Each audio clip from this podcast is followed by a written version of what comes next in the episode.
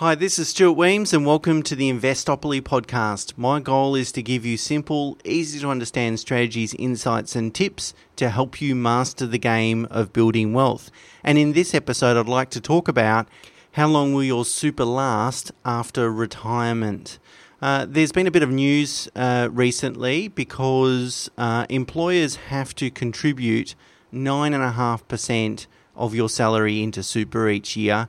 That is referred to as the superannuation guarantee charge or SG charge, and that is set to increase next year on 1 July 2021 by 0.5%, and set to increase by 0.5% each year for the next 6 years. So in 6 years' time, employers will have to contribute 12% of your salary rather than the 9.5% today.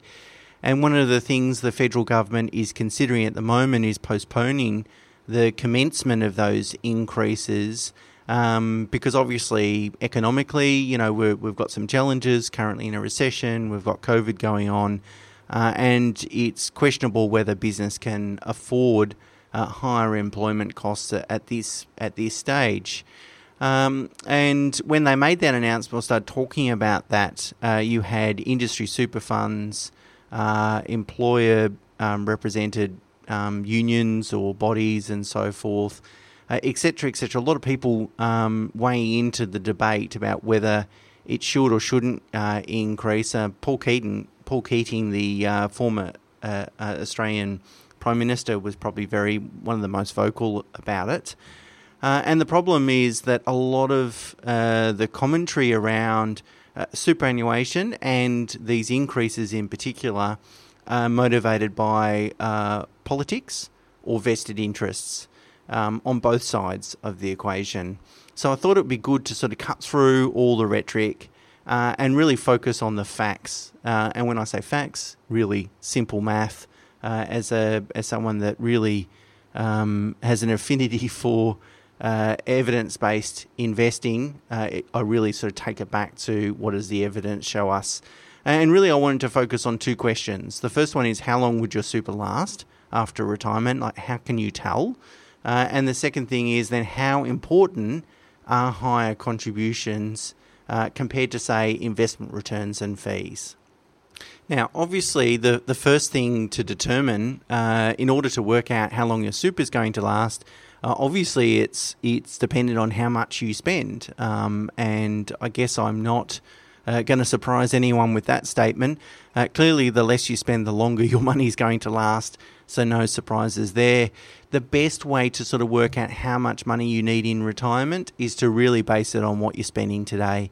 And whilst that might seem illogical, because there's certainly some expenses that you have today that you won't have in retirement, and also there'll be expenses in retirement that you don't have today, but ironically or surprisingly or coincidentally perhaps, the gross amount that people spend typically doesn't change from when they're working through into retirement. So working out what your living expenses are, or what I call general living expenses, which is really everything excluding mortgages, investment costs, additional super contributions, childcare fees, spousal maintenance or child maintenance, these sorts of things. Apart from those items, just your general core living expenses, that's what you really need to get a good handle on. And as a general, I've got a link in the show notes to a table that I did maybe 1 or 2 years ago that sort of sets out what people are mostly spending on based on a few different scenarios. But as a general rule of thumb, people tend to spend somewhere between 40 to 50% of their total family income, gross pre-tax family income, on living expenses. So if you're family income is $200,000, for example, then you're typically spending between $80,000 and $100,000 on those general living expenses. Of course, the range is typically between $50,000 and $150,000. So even if you're earning $2 million, for example, you're not spending $1 million on general living expenses. There is a limit, and that limit tends to be around $150,000, although some people spending up to $200,000 $1,000 a year. But as just a general rule of thumb, I wouldn't rely on that rule of thumb. Much better to go back to the actual data and see where you're spending, because not only that'll confirm it for you and give you confidence around the figure, but most importantly, if you don't measure, you can't manage, and you might be surprised, unpleasantly surprised perhaps, if you're spending too much. But that'll tell you, whether so how much you need in retirement to maintain the same standard of living, which is going to be the sort of key point. I mean, if you need to make compromises on your standard of living as a result of not taking certain steps like making additional super contributions, better to know that today than find it out when you're retired, when it's probably too late to alter the course of that outcome. So what I did is I looked at three components. I looked at the impact of additional contributions, the impact of higher investment returns, and the impact of lower fees.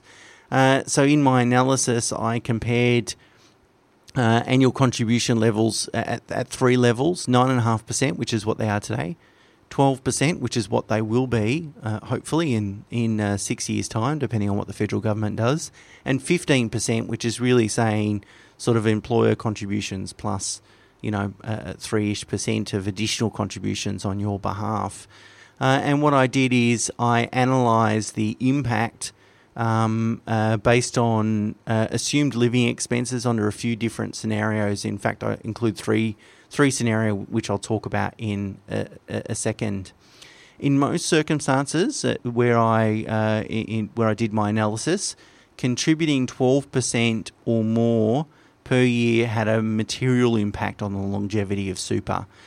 So in fact, for higher income earners that are in their 20s or 30s at the moment, that will be almost a magic bullet. That is that they will be in a situation, or could likely be in a situation, subject to the other elements like investment returns, where if the government mandates a 12% contribution rate and they are in their 20s or 30s today and they're earning above average income, it's likely super will be enough for them to fund retirement. I guess the only risk for people that are in that category is when they will get access to super. At the moment, it's age 60 for most people. Will that be pushed out? I mean, the age pension is 67. So, you could see that there'd be a temptation for the federal government to align those age ranges. The second thing I compared was investment returns. And I did a blog and podcast a few months ago, I think now, or at least a few weeks ago, where I compared the returns from the top 8 industry super funds for the 20 financial year. And based on data, so revisiting those same top 8 funds, based on the data ending August 2020, I looked at the 10-year returns and they ranged between 6.9 and 8.5%. So that's quite a big range. 1.6% per annum over a 10-year period has an enormous difference on your super balance. So I guess, any of those top 8 funds are relatively good funds by definition. But if you picked the worst performing out of that top 8 versus the best performing, will make a massive difference on your super.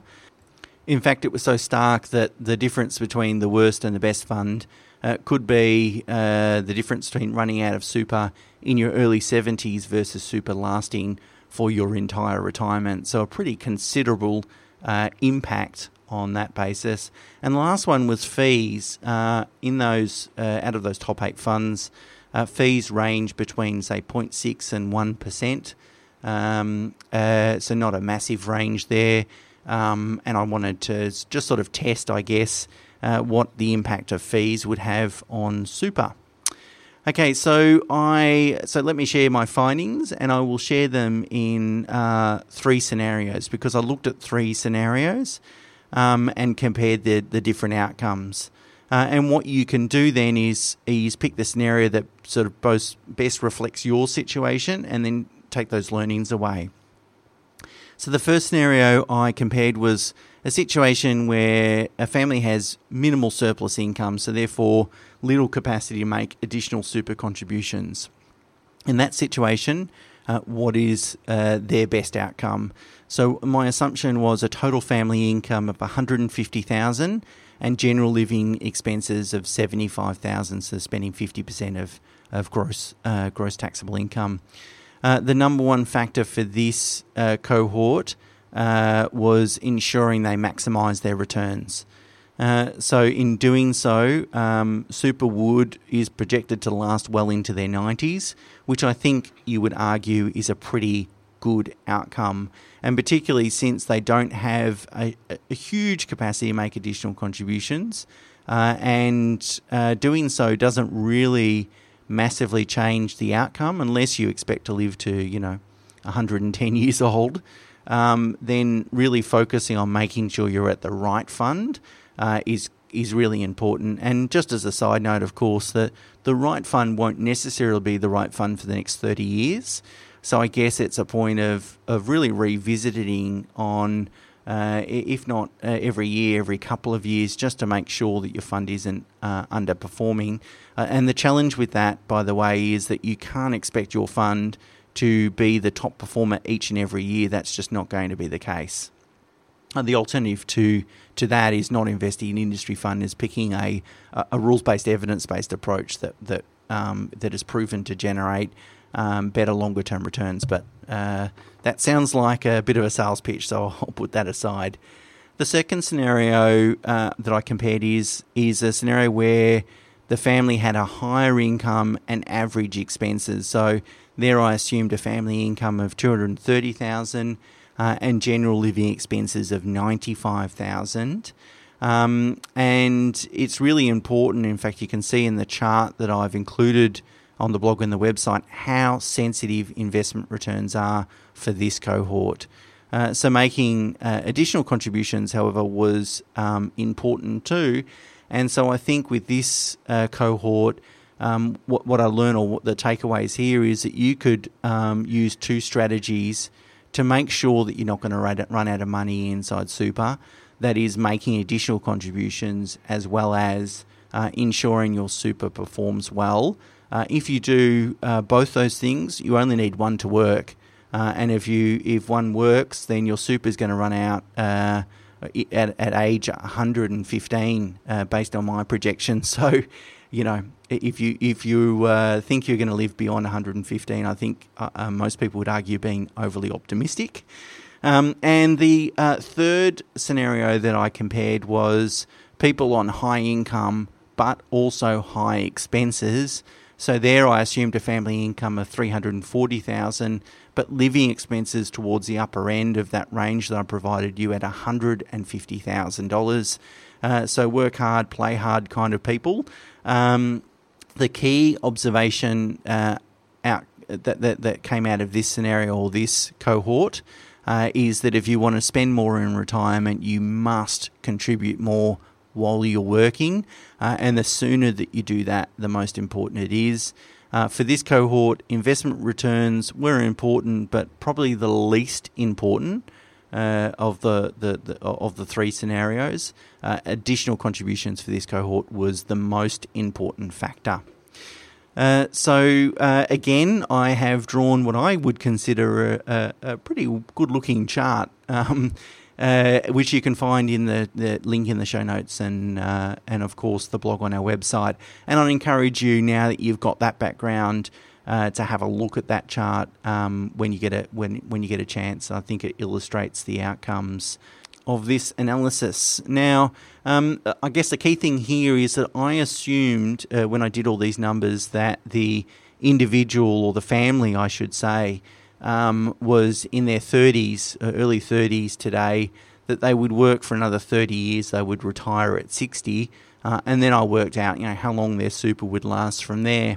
Now, if you are in your 40s, 50s or 60s listening to this podcast, you'd be thinking, great, Stuart, but, how applicable is this analysis to me?